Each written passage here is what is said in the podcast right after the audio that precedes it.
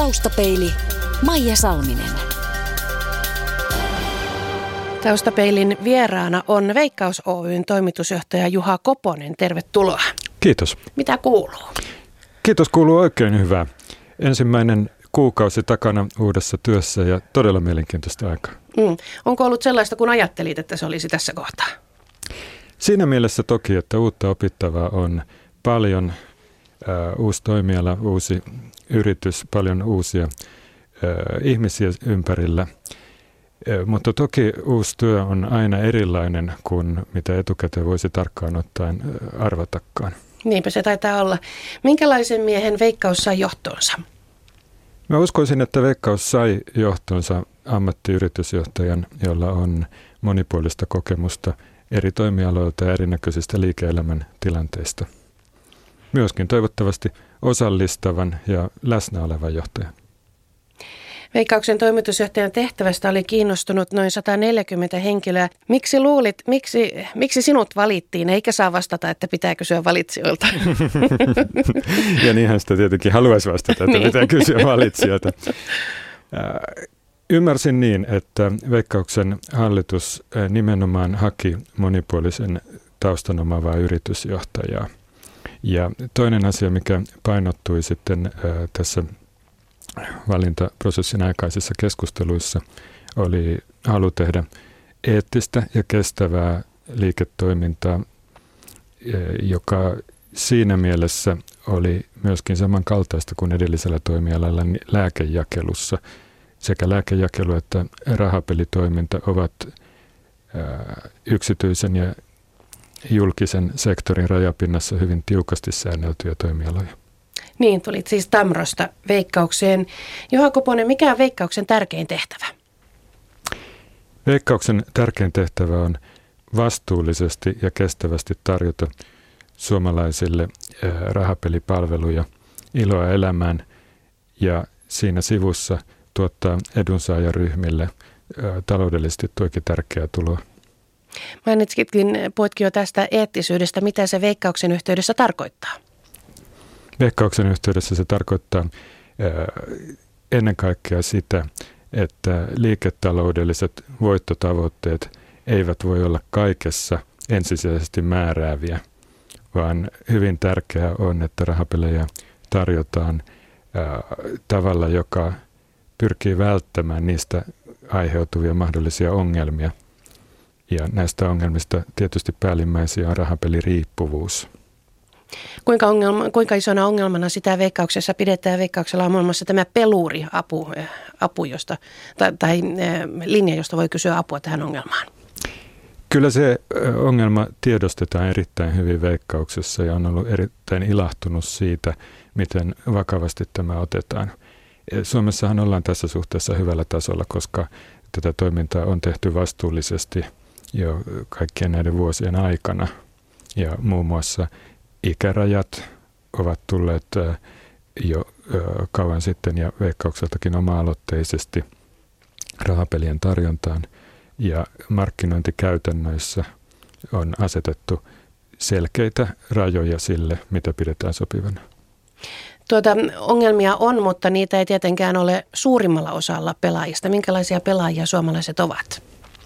Pelaajia on varmaan monia ö, erityyppisiä ja Veikkauksen toiminnassa edelleen korostuvat nämä pottipelit, eli haaveillaan siitä, miten elämä voi va- muuttua. Niin, kyllä täällä yksi ja toinen yrittää sitä seitsemää oikein arvata.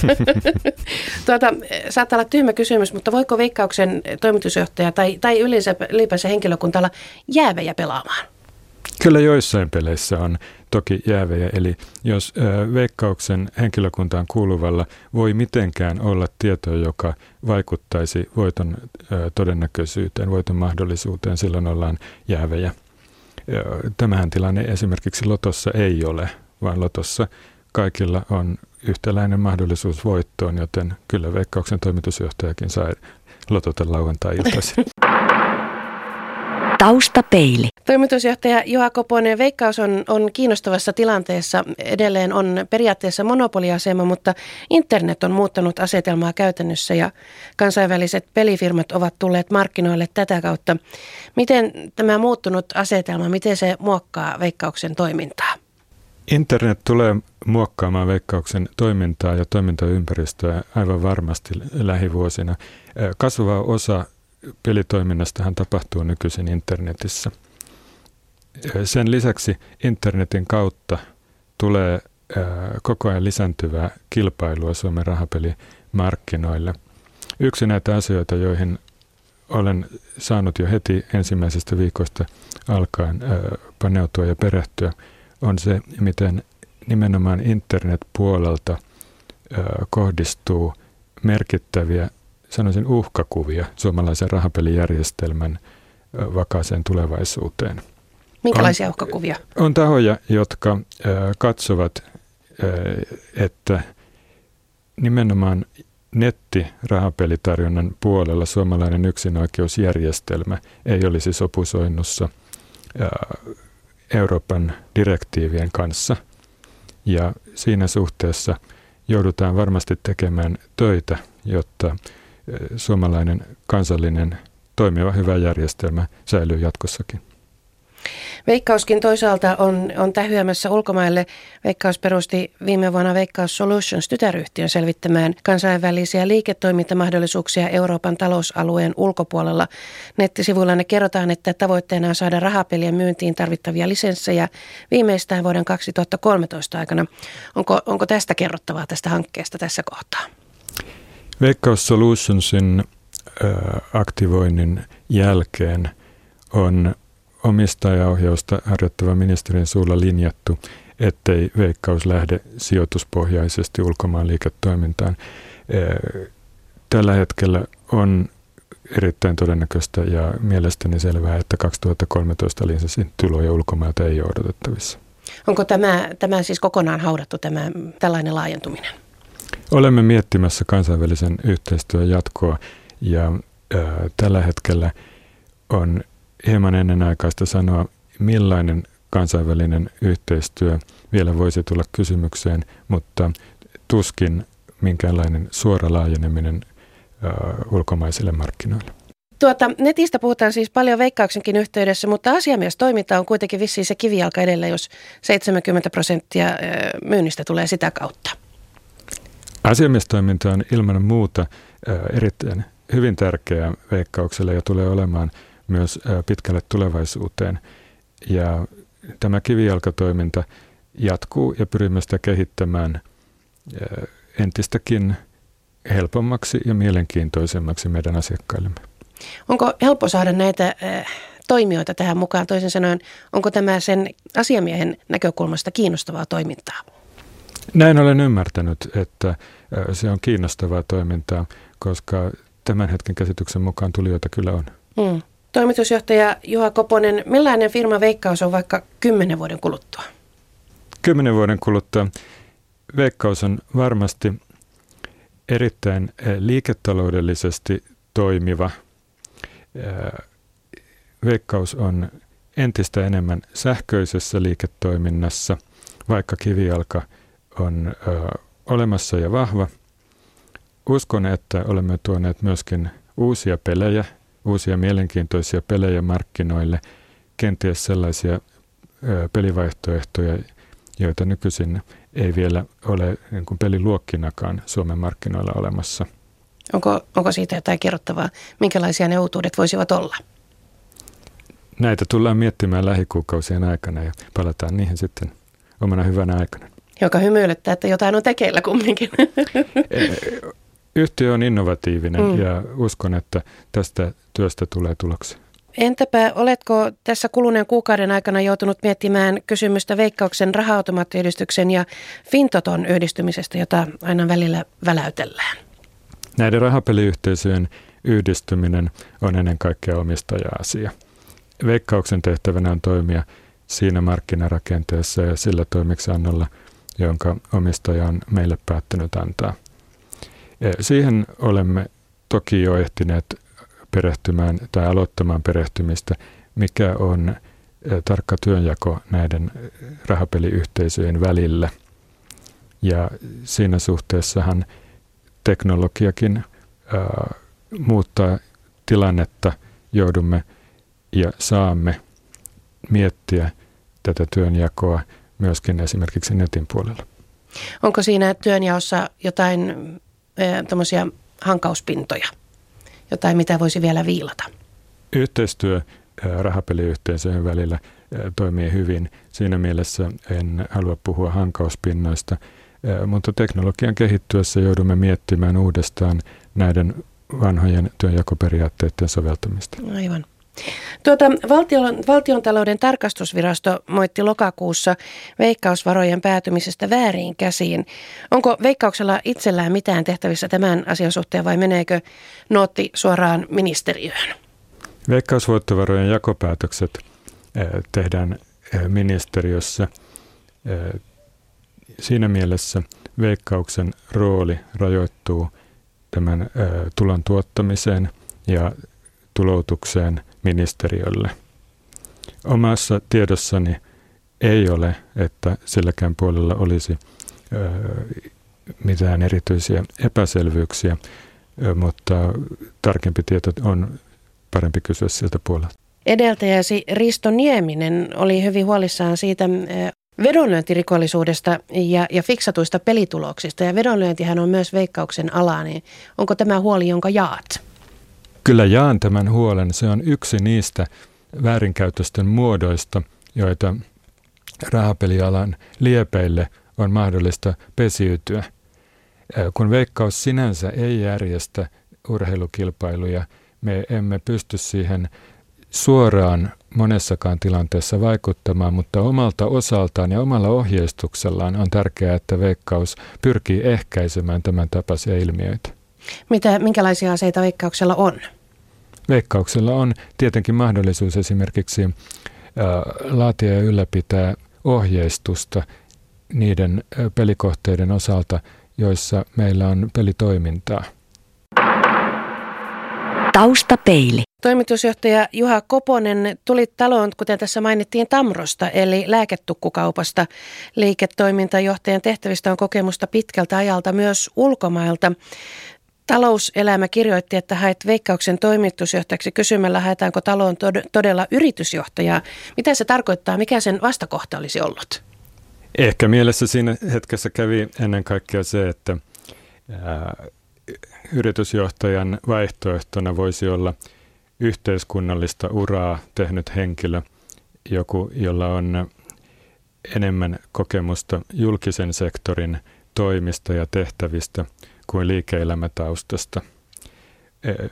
Käytiinhän julkisuudessakin keskustelua siitä, mitkä valtionyhtiöiden paikat vielä olisivat voineet olla vaikkapa poliittisia läänityksiä – poliittisia nimityksiä jollain tavalla ja toivon, että tähän keskusteluun saatiin nyt kertakaikkinen ja selkeä vastaus. Että uusi aika on koittanut. Näin uskon. Tulit siis ihan toisenlaisista ympyröistä. Miten käytännössä nyt sitten opiskelet tätä, tätä nykyistä tehtävää vai onko, kun on ammattijohtajasta kyse, niin solahtaako hän kuitenkin siihen aika lailla sillä tavalla ammattitaidolla? Opiskelua tarvitaan todella paljon.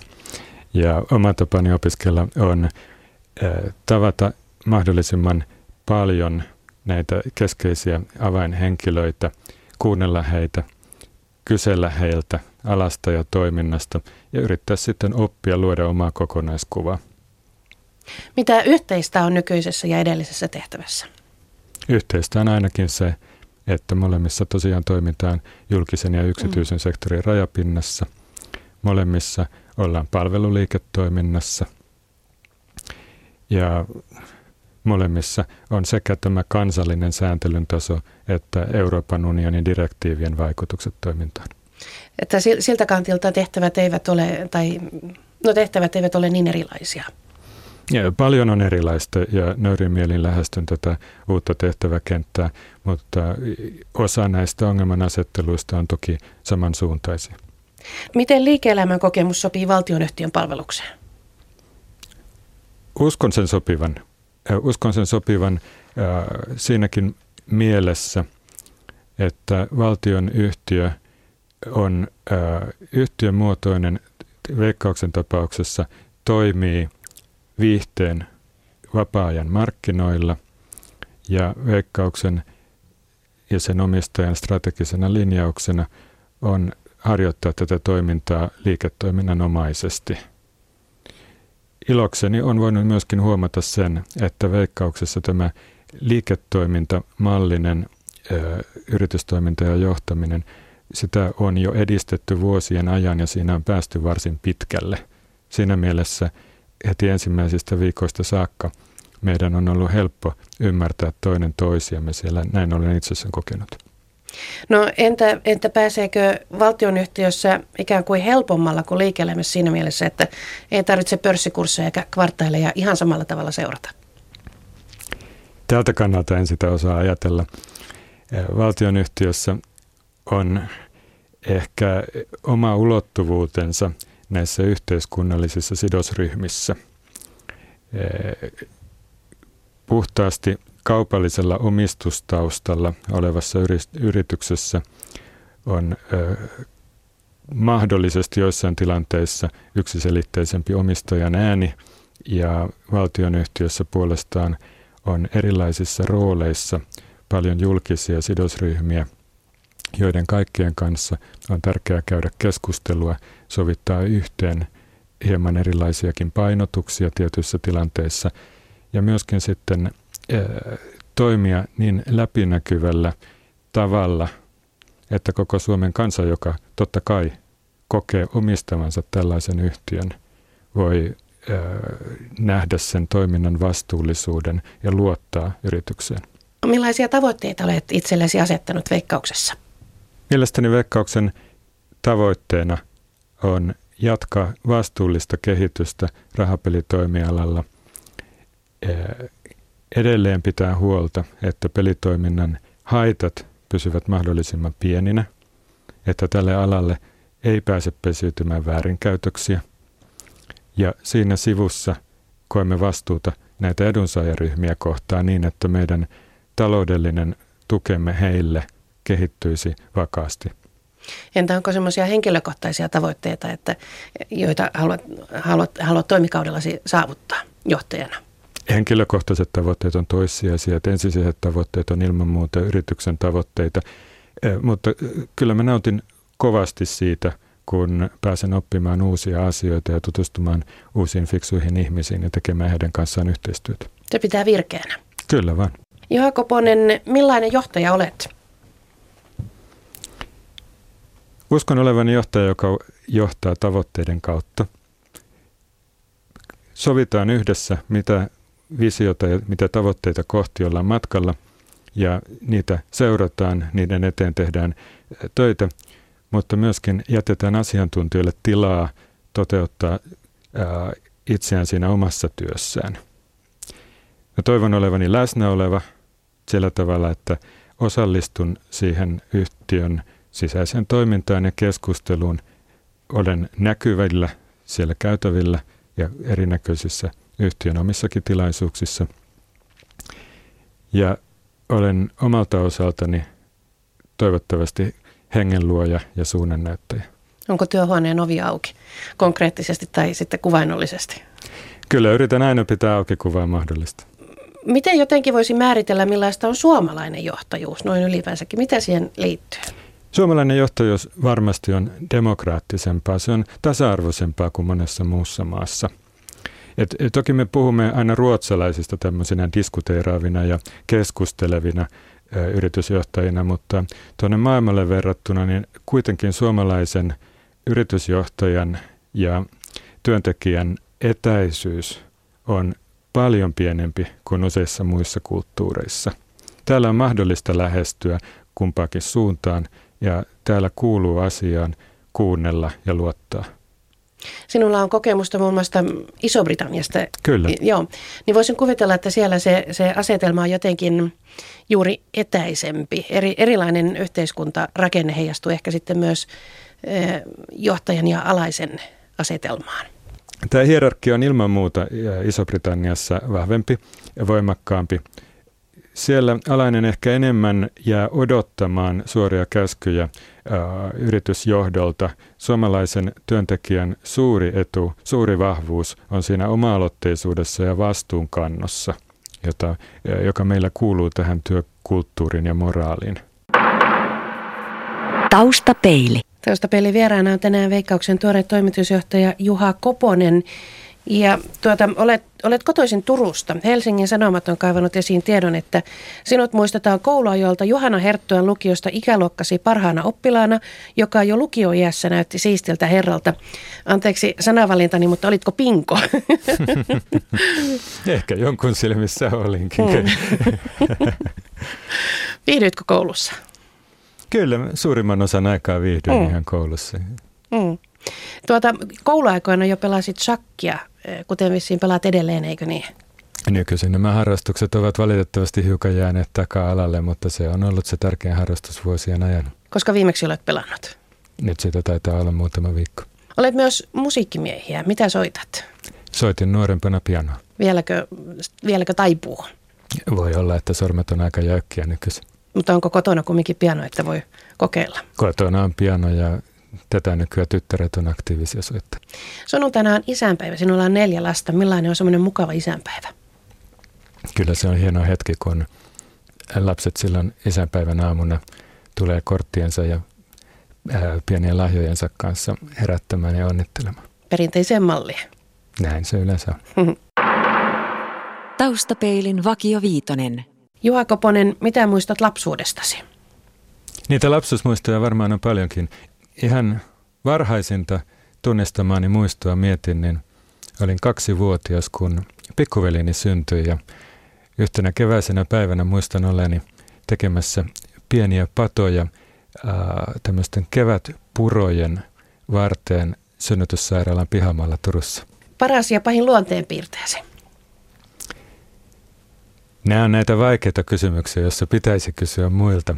Jos ajattelen itse itseäni, niin hyväksi lasken kuitenkin semmoisen sinnikkyyden, että tavallisesti kun joku päämäärä on asetettu itse itselleen tai yhdessä sovittu, niin siitä ei sitten horjuta. Sitä kohti mennään, vaikka tulisi vähän vaikeampiakin hetkiä vastaan. Ja pahin? Pahin luonteenpiirre omasta mielestäni menee sinne kärsimättömyyden puolelle. Ja tulee varmaan eniten ilmi sellaisissa tilanteissa, kun asiat ei mene ihan suunnitelmien mukaan ja syystä tai toisesta sitten jää sellainen olo, että ää, ei itse tai joku muu teekään ihan parastaan. Ja silloin se kärsimättömyys ja hermostuminen on liian, liian pinnalla ja sille mä oon yrittänyt jo vuosia tehdä jotain, että tämä, ää, tätä kärsivällisyyttä löydän koko aika lisää toivottavasti. Kärsimättömyys on, on se yleisin, joka on, on sillä tuolilla istuva sanonut pahimmaksi luonteenpiirteeksi ja se on jollain tavalla jännä, että moni, moni kokee näin. Millaisten ihmisten seurassa viihdyt?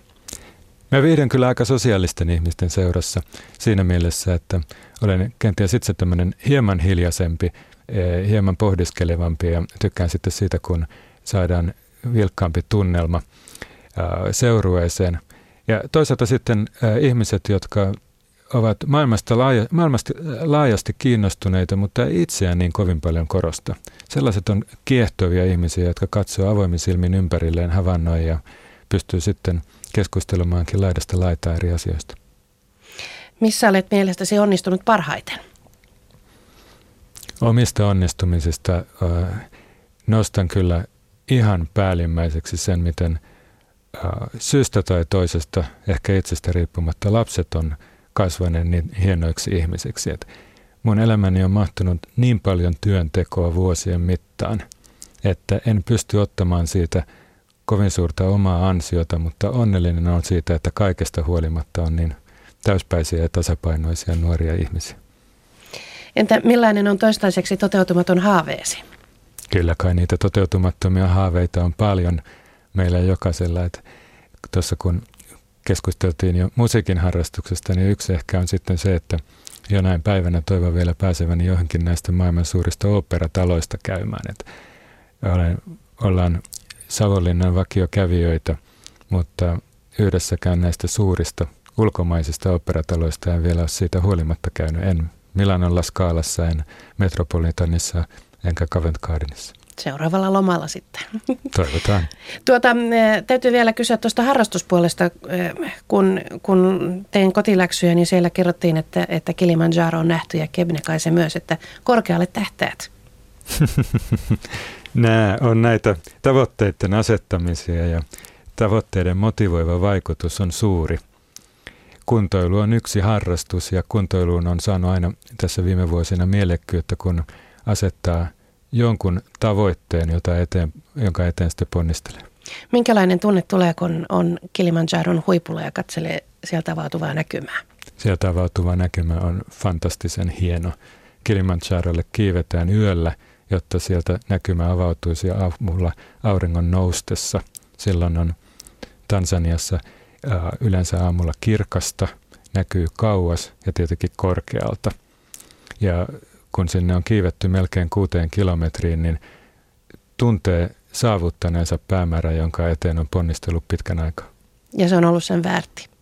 Kyllä se on sen väärti ja siellähän ei sitten kauaa olla, koska tämä vuoristotauti alkaa äkkiä vaivata, joten siellä ollaan se alle puoli tuntia ja lähdetään nopeasti alaspäin, mutta tavoite on saavutettu. Kuinka kauan ylös mennään ja kuinka kauan alas tullaan? Näitä aikataulutuksia on erilaisia, mutta aika tyypillistä on, että ylös mennään 3-4 päivää ja alas tullaan ehkä puolitoista päivää.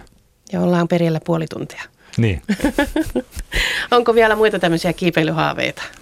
En tiedä kiipeilyistä, mutta kyllä näitä erinäköisiä pieniä kuntoilutavoitteita täytyy itselleen asettaa, että pysyy virkeänä. Taustapeili.